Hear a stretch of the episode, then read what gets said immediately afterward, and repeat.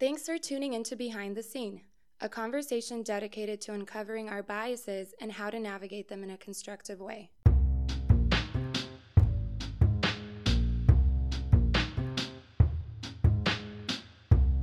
Hi, I'm Mark Bauer, And I'm Brandon Polk.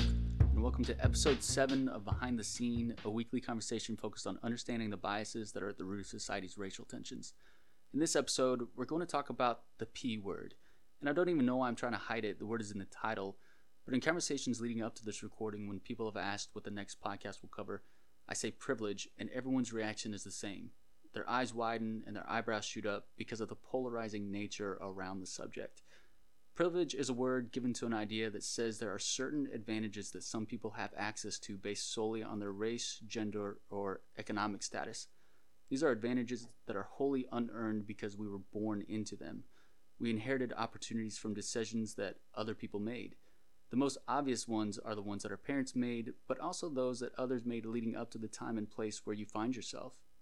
In an article in the New Yorker back in 2014, uh, they had a q&a with someone who really brought privilege or the idea of privilege to the forefront of our conversations in a 1988 essay um, this peggy mcintosh a women's studies scholar at wellesley started writing about it in an essay called white privilege and male privilege a personal account of coming to see correspondences through work in women's studies and in this essay she outlined uh, a variety of different kinds of privilege, white privilege specifically. She lists 46 examples, and in this New Yorker article, uh, they highlight two of them. Number 21 is I'm never asked to speak for all the people of my racial group. Number 24, I can be pretty sure that if I asked to talk to the person in charge, I would be facing a person of my race. And so, in those examples, uh, she kind of highlights you know some things that she has access to interpersonal dynamics i would say uh, and then there's also things related to privilege that gives us access to some more economic prosperity opportunities uh, and so brandon those are kind of the things that we we're going to touch on all those I, I feel like in this episode but Mm. specifically related to the examples of like r- real world consequences related to our economic prosperity because i feel like that that's where a lot of the conversation kind of takes place in terms of you you know white people predominantly have access to some of these resources that allow for greater opportunities right that uh, that isn't really accessible to the black community Yeah, I'll be honest, the subject is a little daunting to go in a little bit deeper, even more than we have already. Uh, in episode two, I believe it was two, we talked about whiteness, and this is, uh, we sort of tackled with calling this like whiteness, the sequel, because it's like uh, privilege isn't, is, is not being white. Uh, privilege is white people and their relationship to whiteness, which is the construct and privilege is also black and brown people in our relationship to whiteness more than it is actually our relationship to white people. And I think that the reason why this is such a controversial or polarizing subject is that white people, and correct me if I'm wrong, Mark, the other white person in the room, um, that when I say white privilege, it feels like an assault on your character. It feels like an assault on you as a person. It feels like I'm forcing you to take blame for something that you were not responsible for. I'm forcing you to say that what you have didn't come from your own hard work, um, but instead that it was just freely given to you. And uh, I think we'll get into this that that is actually not what white privilege is when I say it. When we say it as black people or brown people, we literally mean that the social construct of whiteness and the relationship that white people have to it has afforded them opportunities um, that have equalized for all white people for the most part. That doesn't mean that white people don't experience poverty or don't experience, um, you know, not, not everyone is accessing the optimized opportunity, right? Or, or, or is optimizing or maximizing their lives based on that opportunity. But there is a quality of opportunity, generally speaking. Um, for black and brown people, there is history, hundreds of years of history that keeps us um, systemically from accessing. It is our relationship to whiteness, our relationship to the social construct, our relationship to that baked into the fabric of the country that keeps us from actually having opportunity. Um, we talked about this before the, dim- the difference between um, between equity and equality. Inequality is purely that is it is an equality of opportunity. Equity is when you recognize that other people have had it better than others because of things that are systemic. And equity from a governmental standpoint, government system standpoint, from a philanthropic stand, standpoint, is someone reaching um, back and saying, "You, this other pe- people group, black or brown group, probably as as as we're talking about, did not get um, the same access to resources. There's an acknowledgement of that, and then we're going to give more resources and more opportunity and um, uh, more help to those people so they can catch up to where other, say, white people are because of their relationship to whiteness over time. Mhm. So, uh, yeah, that's just how I'd like to get into the conversation. Yeah. You know, just to sort of frame frame it or reframe it so as not to be so hostile Right. for anyone that's listening. And this has happened to me before. Yeah. You know, yeah, like wasn't that long ago actually having a conversation about whiteness with someone, and the person on the other side of the table was literally offended at the idea. Mhm. So, um, love him. Yeah. We had a conversation, but he was unsettled, and uh, I then am also speaking for all of my race, having the conversation with another white person who totally saw it as an assault on him and his family out of a certain place in this country, as Mhm. opposed to me speaking to white people in general. So, Yeah. Yeah. Yeah. And that's exactly right. And in my like kind of evolution on this conversation, um, I did feel accused and um, that and made to feel guilty kind of around what it is that I had. And honestly, um, you know, I grew up in a family. We have a large family where my dad worked two jobs to to provide for us.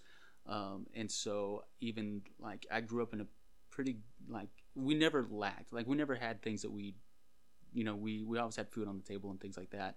Uh, but there were still like economic things that there things that I wanted that I started working when I was 15 years old because I wanted those things that my family just wasn't able to provide. And it, and you know and that I feel almost kind of silly talking about that but there were certain clothes that I wanted. So I started working so that I could get those clothes or a car Mhm. and, and things like that. And so and and the way I framed it in my head the way I kind of came around to it was it was similar to like what we talked about in church growing up and we would call those blessings you know i'm Mhm. blessed to have these Mhm. things and there's you know, some people who don't have access to these these same things and so as a christian if you find yourself blessed with you know means uh, looking out for the Hmm. under underprivileged Interesting. and, and that's Interesting. actually exact uh, like a church word is underprivileged right mm, and um, and so even moving out here to Washington D.C., quitting my job in Dallas, moving out here without a job, only knowing one person, there was a certain amount of privilege that I was accessing. Right, like I'm I'm educated,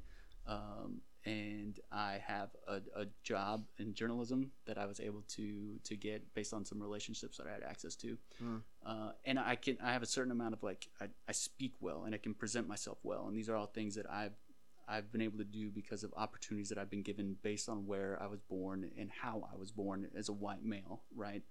Um, and these aren't things that I might not have been able to take that leap had I not felt been able to tap into that privilege, if that makes sense. I'm, I'm able to come to DC.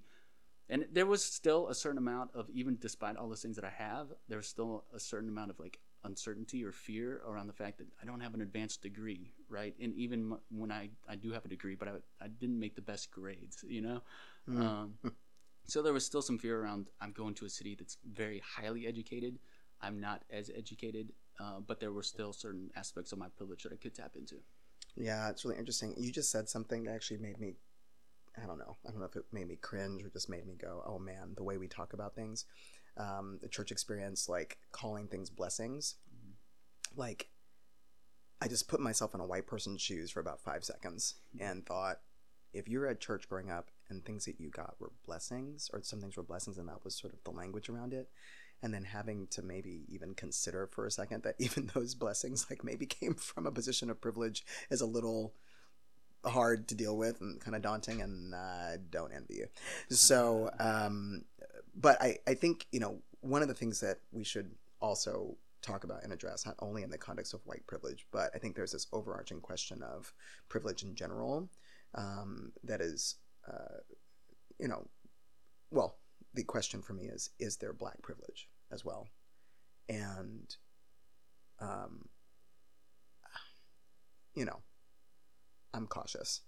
Um, but as you were talking about your family i was thinking about my family now my parents didn't work two jobs i do have an advanced degree um, and I think the reason, one of the reasons why I have an advanced degree is because there was a value system in my family that I would not only go to college, but then do more than what was required of me.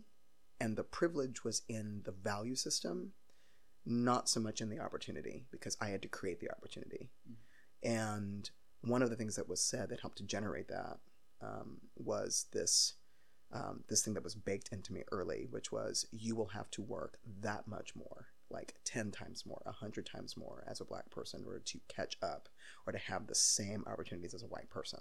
And that's something that I know a lot of black people here, if not all black pers- all black people here on some level, is that um, you will have to work harder.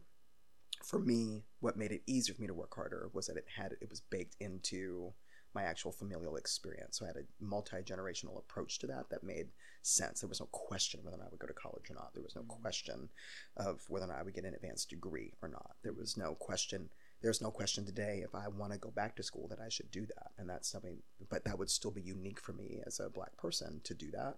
Um, and in fact, what we do know is that for minority students, you know, for advanced degrees are going down right now. Especially now for black women, I think it's ticking up. For black men, it's ticking down. Like even like bachelor's degrees and master's degrees are all going down. It's like black women that are getting PhDs and master's degrees right now. Mm-hmm. Um, but even then, it's still not at, at the degree, of course, you know, that white men and white women are. So, um, but I mean, I think we should probably just not avoid this any longer and talk about white privilege, like literally, like, do you have it? you know, and um, I would like to say to every white person within the sound of my voice, um, that I love you and I have great respect for you. Um, whether or not I'm calling it white privilege, I would like to re- reframe it. I don't necessarily have words um, that suffice. So we will stick with the nomenclature, white privilege, for now, um, and define that as our relationship to whiteness. If you are white within the sound of my voice, at least, I would like you to know that I believe that you are a benefactor of what we now know as white privilege, uh, what we are calling. Um, I am not making an accusation on your value or on your character, on your morals, um, by saying that. I'm not saying that um, that you have not worked for what you have. I am saying that you just didn't have to work as hard, not because you were lazy, but because the way you worked is exactly how, as much as you thought you needed to work because that's the system that you were born in. Mm-hmm. You have no, you've not had a reason to consider that the ease at which you work for something and then the, the, the process of getting something from that work, um, having the opportunity to actually grow wealth, have land, have a house, um, can generally speaking come easier to you as a white person as opposed to a black person, and there are a couple of reasons. Mm, we'll just talk about one right now. One is 400 years or more worth of opportunity for black families, I'm sorry, for white families to own land and to um, have economic growth um, as a as a part of or um, or as a condition of, of, of home ownership in say the 1800s. If your family lived here and they had a home and they were able to expand that wealth somehow and one home or some land begat more land and more houses and things like that you know then you know then you've got a head start on everybody that didn't have that. Well who are the people that didn't have that? My people didn't have it because we didn't even get the 40 acres and a mule we were promised by lincoln. You know what i'm saying? So and we were fighting for that and too little too late that even when the emancipation proclamation happened it still took 50 years for people to like start to get get that going in other parts of the country. You know, um, uh, I would say more than 50 years because we were still in 1968 and people still hadn't gotten gotten the message. You know that black folks can actually buy a house in a white neighborhood. You know, like we were still trying to pass that message on, and white folks were still leaving and kind of running away from us. You know, which left us in a pickle of not being able to buy houses either. You know, so or buy land. And what is land? Land is power. Land is privilege. Land is is opportunity houses are opportunity. And um, uh, so anyway, I'll, I'll just kind of go there. I don't know what your response is to this. Yeah. I don't know if you're well, upset with no, me or not, Mark. No, no, okay, not at all. Uh, because I think that you know I talked about these like privilege is literally it's inheriting, you know, um, because I didn't choose where I was born. I didn't choose when I was born. Um, my parents maybe had a say in a little of that, right? But even then, it was like, I'm here, you know. Yeah, uh, yeah. Maybe made based on some conscientious decisions that they wanted to have a child, and I just happened to be that, right? Um, and so I'm inheriting uh, things that were not of my own doing at all. Nobody nobody earned where they a- appear in the world, right? And we're kind of just deposited here. And so, you know, I talk about inheritance, and then there is a literal inheritance, like of Mhm. passing down, you know, uh, amassed wealth, and maybe it's not even wealth. It doesn't even have to be a lot, but say, you know, if you own a home and you can pass that down, you can pass on the house. Uh, like my grandfather died in December and um, and passed that on to the uh, to his daughters, and you know they had a decision with what to do with that house, but it literally an inheritance and um, and being a benefactor. Brandon, you used that word, and so if you can work backwards to that, I think that there are some real world consequences today that impact the economic prosperity or the pursuit of Sure. that. And you mentioned some an interesting story. I don't know if you care to bring that up now, but Uh, in the Sh- past sure. Um, about Cory Booker. yeah, and- sure. I can talk about Cory Booker. I'm trying to remember the name of this Netflix documentary, but I'll find it and we'll kind of put it up somewhere. But, um, but Cory Booker tells a story about how his parents were obviously African American. If you don't know, if you do not know who Senator Cory Booker is, um, but he um, is African American, and his parents were not able to buy a home in a white neighborhood, um, and so they were working with um, a group of people that would help African Americans get home ownership. And so the way it worked is that you know this black couple, Booker's parents would go into the real estate agent and attempt to make an offer on this particular house. Um, the real estate agent would come up with any excuse to not allow them to do that. So then, right after that, they would leave, and then a white couple, same, uh, just the same in every other way, except that they were not black, and they made an offer on the house. It was no problem. Mind you, a couple that just walked in there and said, We want to buy the house. They made the exact same offer and they were able to get the house. But the trick was that the white couple was actually putting the offer down on behalf of Cory Booker's parents. Mm. So when it came time to sign all the paperwork, Booker's parents show up and the white real estate agent like loses his mind and goes, No, you cannot do this. You deceive me. And actually, um, I didn't tell you this, Mark, but part of the story is that the real estate agent um, actually punched Cory Booker's dad in in the face, and then like there was like, like glass and all this kind of stuff like spread all over the place. They was super mad about it. Now they were able to buy the house still and purchase the house, you know, um, and how Cory Booker, how he describes it, he goes that singular decision, that that moment, was the thing that set him up for success. To uh, whether it was school, um, the relationships that he had, and even um, helping him to progress to the point of being in the United States Senate. So um, I think that's a that's an example of how important access is, but it's also an example modern even today where black and brown people are not able to gain access in predominantly white neighborhoods for whatever reason. Um, not not always because there is a wealth within that black family. It literally is because people don't want you there. And I made this comment earlier, you know, that um, you know, if you are African American or brown, if you're not African American, whatever it is, you know, and you're moving into a white neighborhood, you know, um, you know, no one's ever like, um, we are just so glad you're here.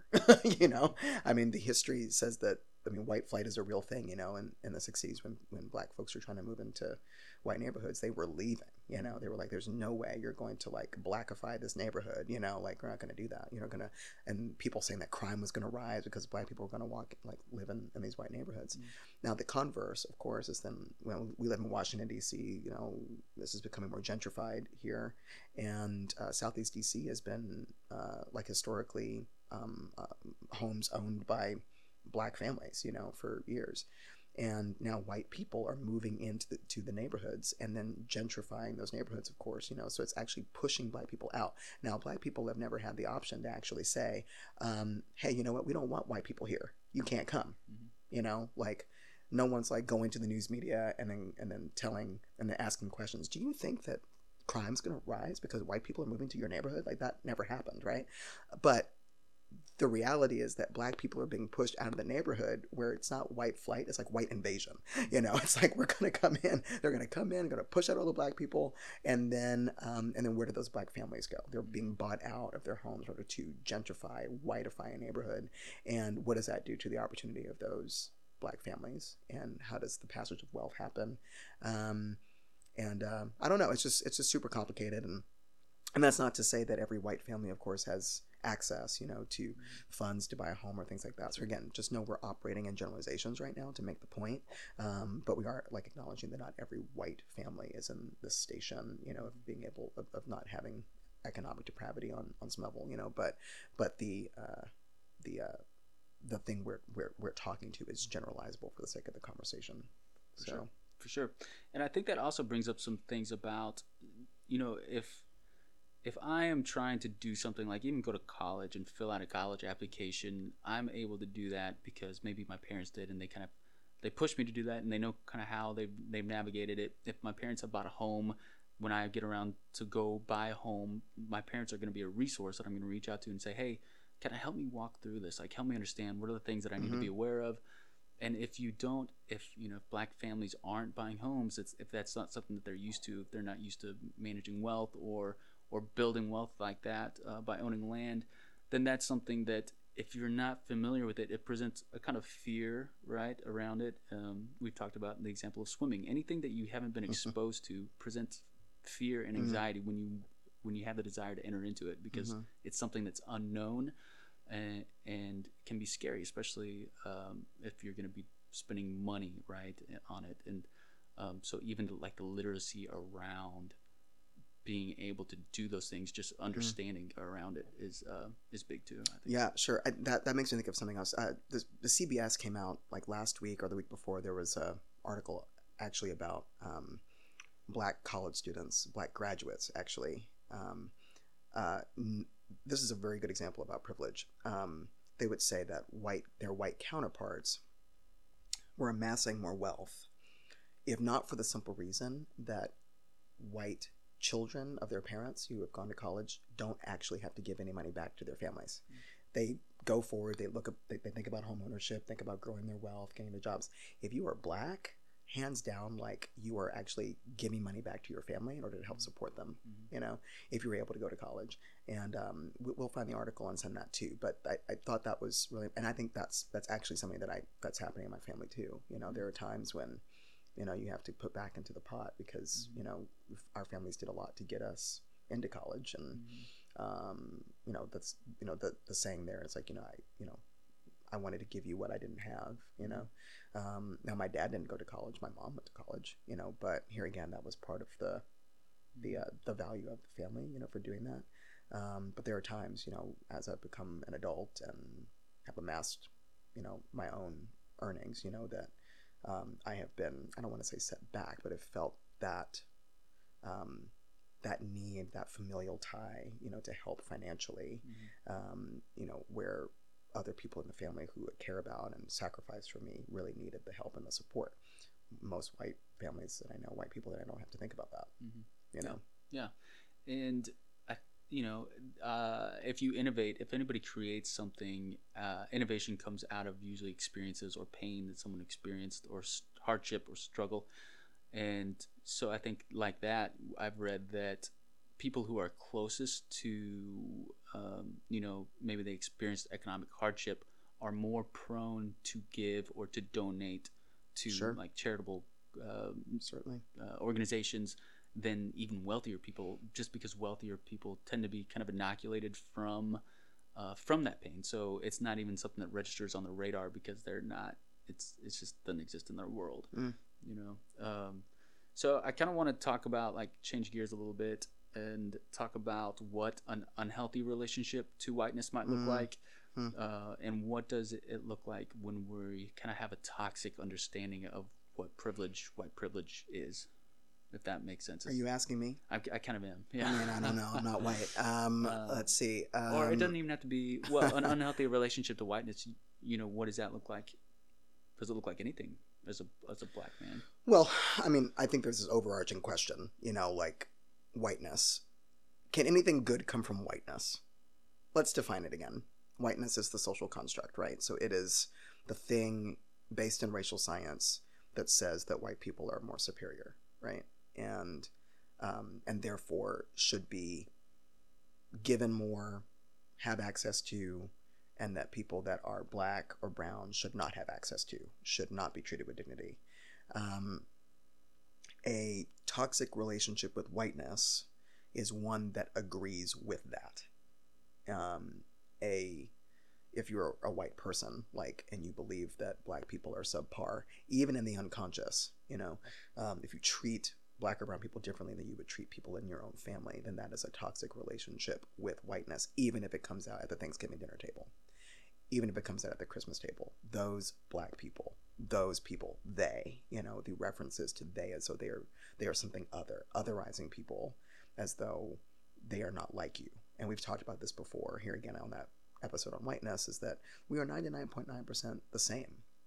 Race is, um, or rather, our color differences are not real, and yet socially it's very real because of the meaning that we attribute to them. So um, I think that's number one that comes to mind. You know, now uh, if you're black or brown, what does a toxic or unhealthy relationship to whiteness look like? Hmm. Well, I mean, I've said this before too. It's like just because whiteness exists doesn't mean that I don't have power. Just because whiteness exists doesn't mean that I don't have the ability to navigate through it and overcome it. Here again, that takes an acknowledgement. It takes a frame of reference. It's a perspective um, that we have to learn holistically as Black people how to engage. Um, my unhealthy relationship with whiteness was huge. Um, and I've said this before, like I did not really acknowledge my own blackness till I was 30. And it was because intrinsically I was like, if I'm going to get ahead, I'm gonna have to play like these people do. I have to actually, so without even recognizing it, I like assimilated myself into this idea of what it meant to be white. Um, actually, so much so that my inner self, my identity, I was actually picturing myself as a white person most of my life, and then having a nervous breakdown probably around 29 or 30. Like, oh my gosh, like I'm actually I'm brown. What does that mean? And is black beautiful? And if whiteness is the construct that says that white people are beautiful, then what does that make me? And I bought into that system because I'm somewhat successful in life. So does that mean that I've betrayed my own, you know, color or love. Like I have a complicated relationship with blackness, you know, mm. um, if it's beautiful or not, you know, um, if it's worthy of being respected, if it's worthy of being treated equally. That's a real thing I think that black people go through, especially if you're experiencing some success as a black or brown person, you know. So I don't know. Mm. Yeah. Uh, I think that's helpful. I mean, that's kind of gives me a, a, glimpse into that. Um, and I think for for white people, an unhealthy relationship is lack of acknowledgement of the context of where we find ourselves. You know, that's I think that's kind of obvious what you what mm. you mentioned, and I think that that can manifest itself in a couple of ways. It can lead to hyper um, tribalism, and so mm. you see that right now in like the alt right, where you know you might look like nationalism or or whatever, uh, where yeah. we are kind of digging in our heels and we're saying uh, or they're saying rather that um, I, I, actually I can't even really empathize with the message, but uh, so I'm having kind of trouble yeah, like it's like let's verbalizing you, it. Try to empathize with the alt right. I mean, go for it. No, I mean, yeah. um, around like I guess their messaging is we. God, I, I really can't even I can't even get there. I'm having trouble with it. I mean, they're just very extreme. I mean, like it's it's like you know, it's it's the otherizing. You know, we're, going to talk politics briefly here about the alt right. I mean, like they are, they're what I call like the the postmodern right. Like they are the most extreme of ideology, right? So, um, the Trumpian alt right individual is the person that says that white privilege does not exist and every black person um, on their own is responsible for getting success or having success in any way, right? It doesn't take into account any of it. And it's easy to do when you think about people in the Midwest, you know, white people in the Midwest, you know, who have, you know, who, who, who have felt forgotten. Um, and that was the narrative, you know, that Trump used, you know, to really build his base, you know. So, what's there to identify with? I think it's very subtle. If you're white, hey, I'm just like everybody else, and I'm out here struggling too. Do I really have to buy into this like race crap? Do I have to buy into this as a thing that's happening to me? Do I have to take responsibility for this? And um, I think that's the kind of maniacal or the diabolical thing about it is that it's like I don't want to have to deal. If you're white, you don't have to deal with this. Yeah. I mean, what is the? I mean, what what can your relationship to this be? If Yeah. if, if it's hard, and someone gives you an out and says that's not a thing, Yeah. well, heck yeah, of course you take it. Yeah. Thanks for picking that up because I completely just like. I mean, I mean, you're fine. I know all about the uh, alt right. yeah, it's fine. course. I know all about Uh, the alt right. There, Um, another unhealthy way that it manifests though in white people is white guilt. Uh, Poor white guilt. I know, poor white guilt, where you feel guilty about where you are, the things that you have, uh, and so to Mhm. a point where Brandon, you had an interesting story about a friend who kind of confessed. I'm putting you on the spot. I don't Oh know yeah, if you that's want to true. bring it up. Oh yeah, it's fine. I mean, I had a friend that confessed to me in college that he just was just so guilty. He spent most of his life. He's a white friend, and uh, he spent most of a, a good deal of, of his life wanting to be black because he was so guilty. you know, he just felt so bad about it. Uh, I have a term for these people. oh, I, I love you all, and I and I appreciate if he's listening. Um, I so appreciate him and love him to death, and we're really good friends now still. But I have a word for those folks. Um, I call them super wokes.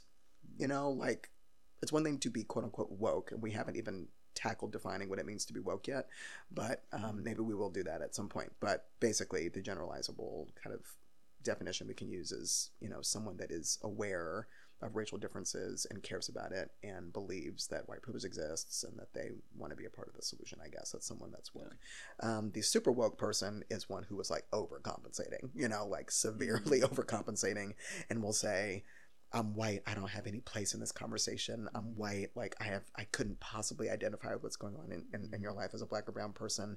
And they will literally minimize themselves in the room instead of recognizing their power and their influence as a white person to help the issue. Yeah. They'll try and like become nothing so that I become something. And that's not what mm-hmm. I want. That minimizes my power too.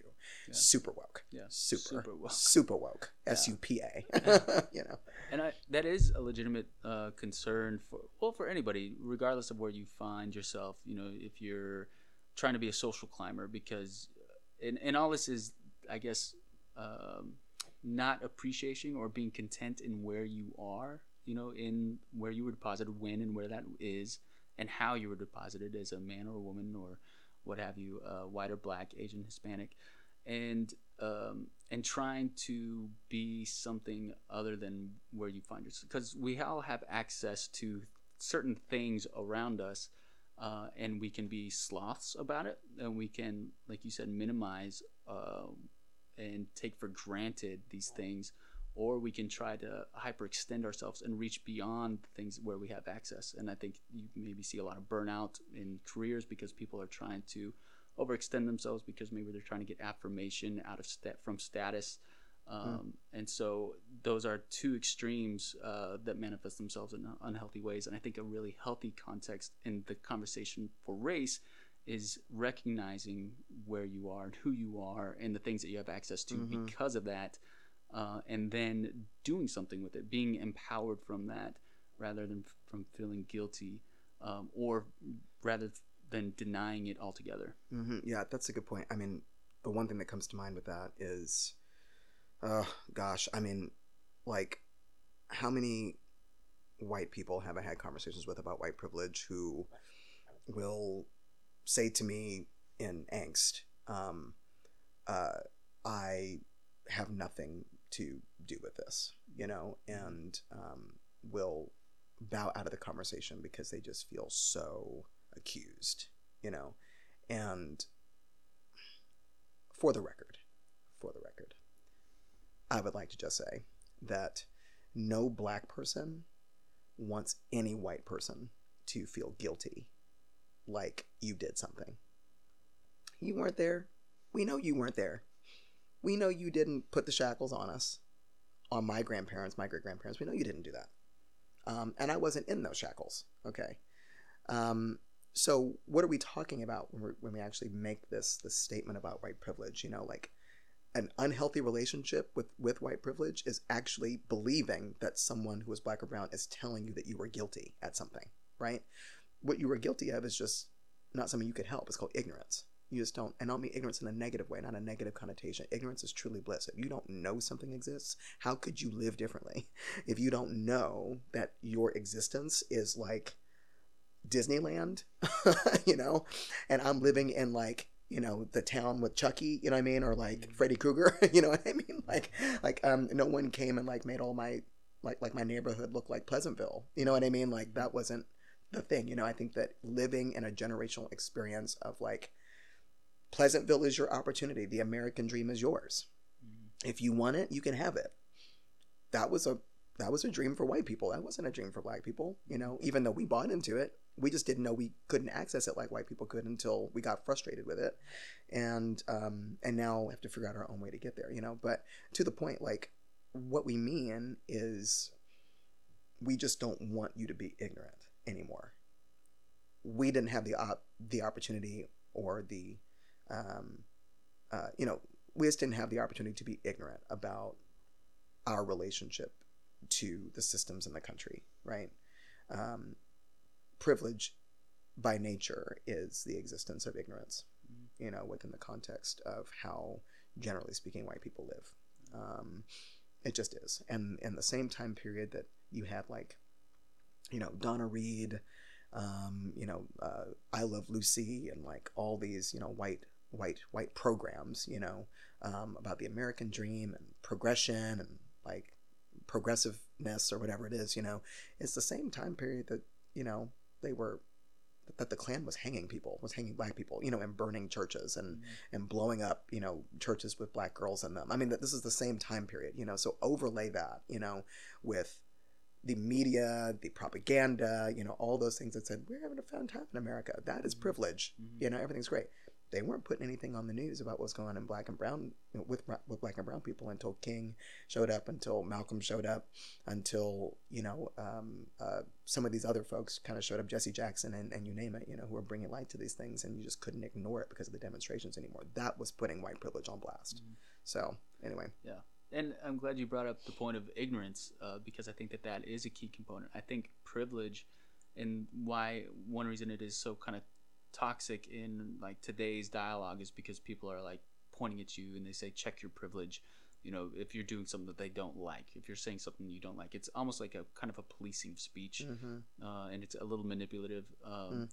But privilege should be an introspective work. It should be one where you're kind of digging in and experiencing gratitude for some of the things that you do have.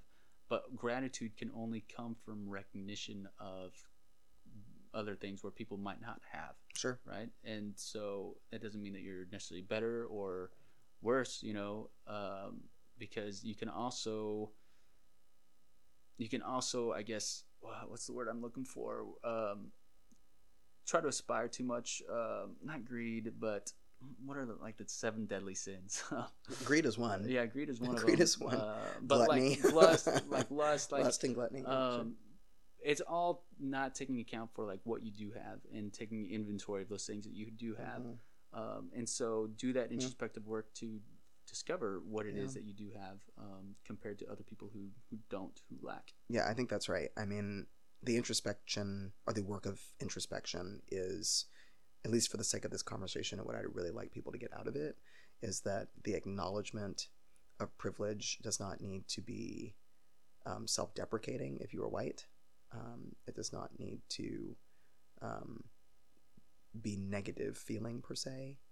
Um, the denial of it, you know, is maintaining ignorance, perhaps for some, if not all.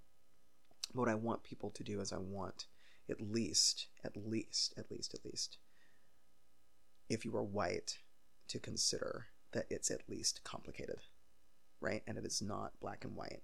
It is not the existence or the non existence of privilege. It is historical context. And we talk about this all the time, every episode, right? What can you do?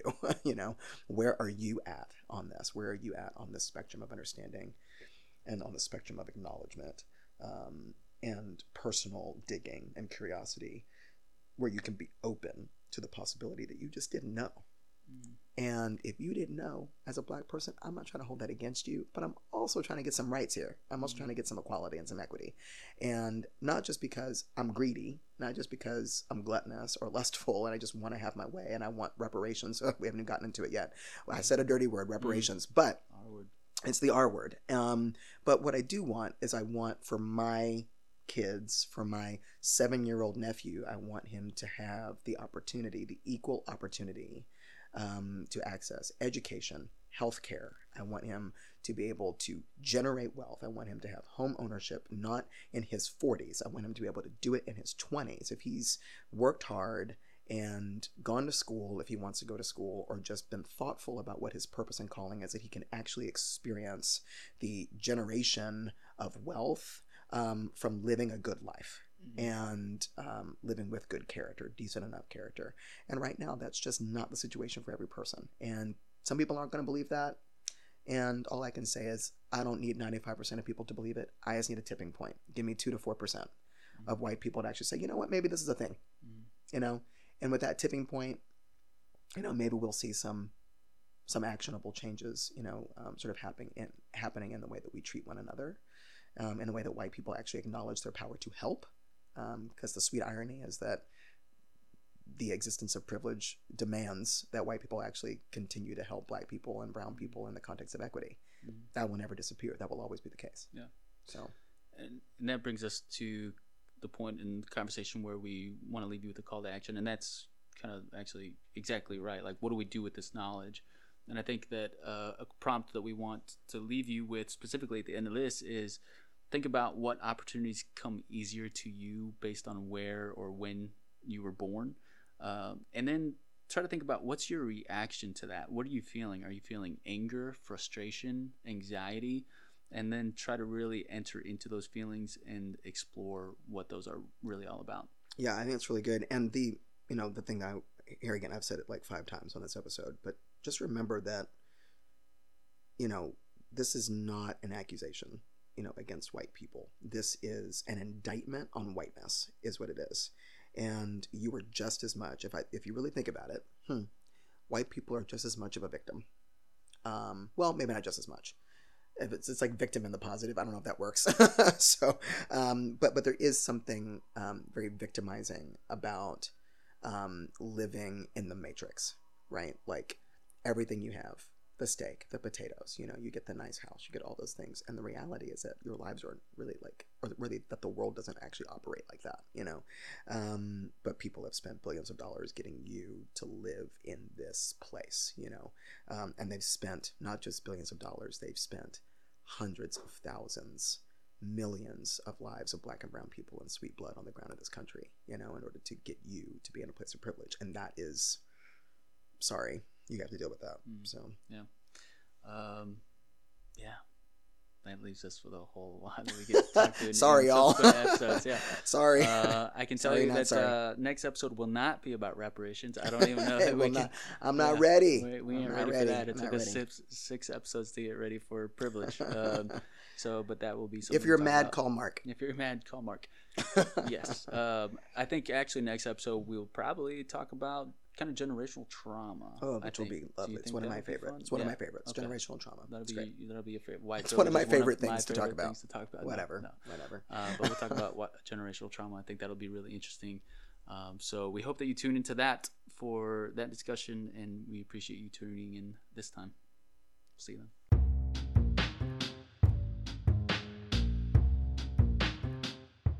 Thanks for tuning in to Behind the Scene. Just a quick reminder that the views expressed in this podcast are strictly that of Brandon's and mine and do not reflect that of our employer. Uh, and then, second, if you enjoyed this content at all, we'd love it if you could like it and subscribe. And then, of course, if you think you know anyone who would benefit from this content or would like to engage with it, please share it with them as well. And we will see you next time.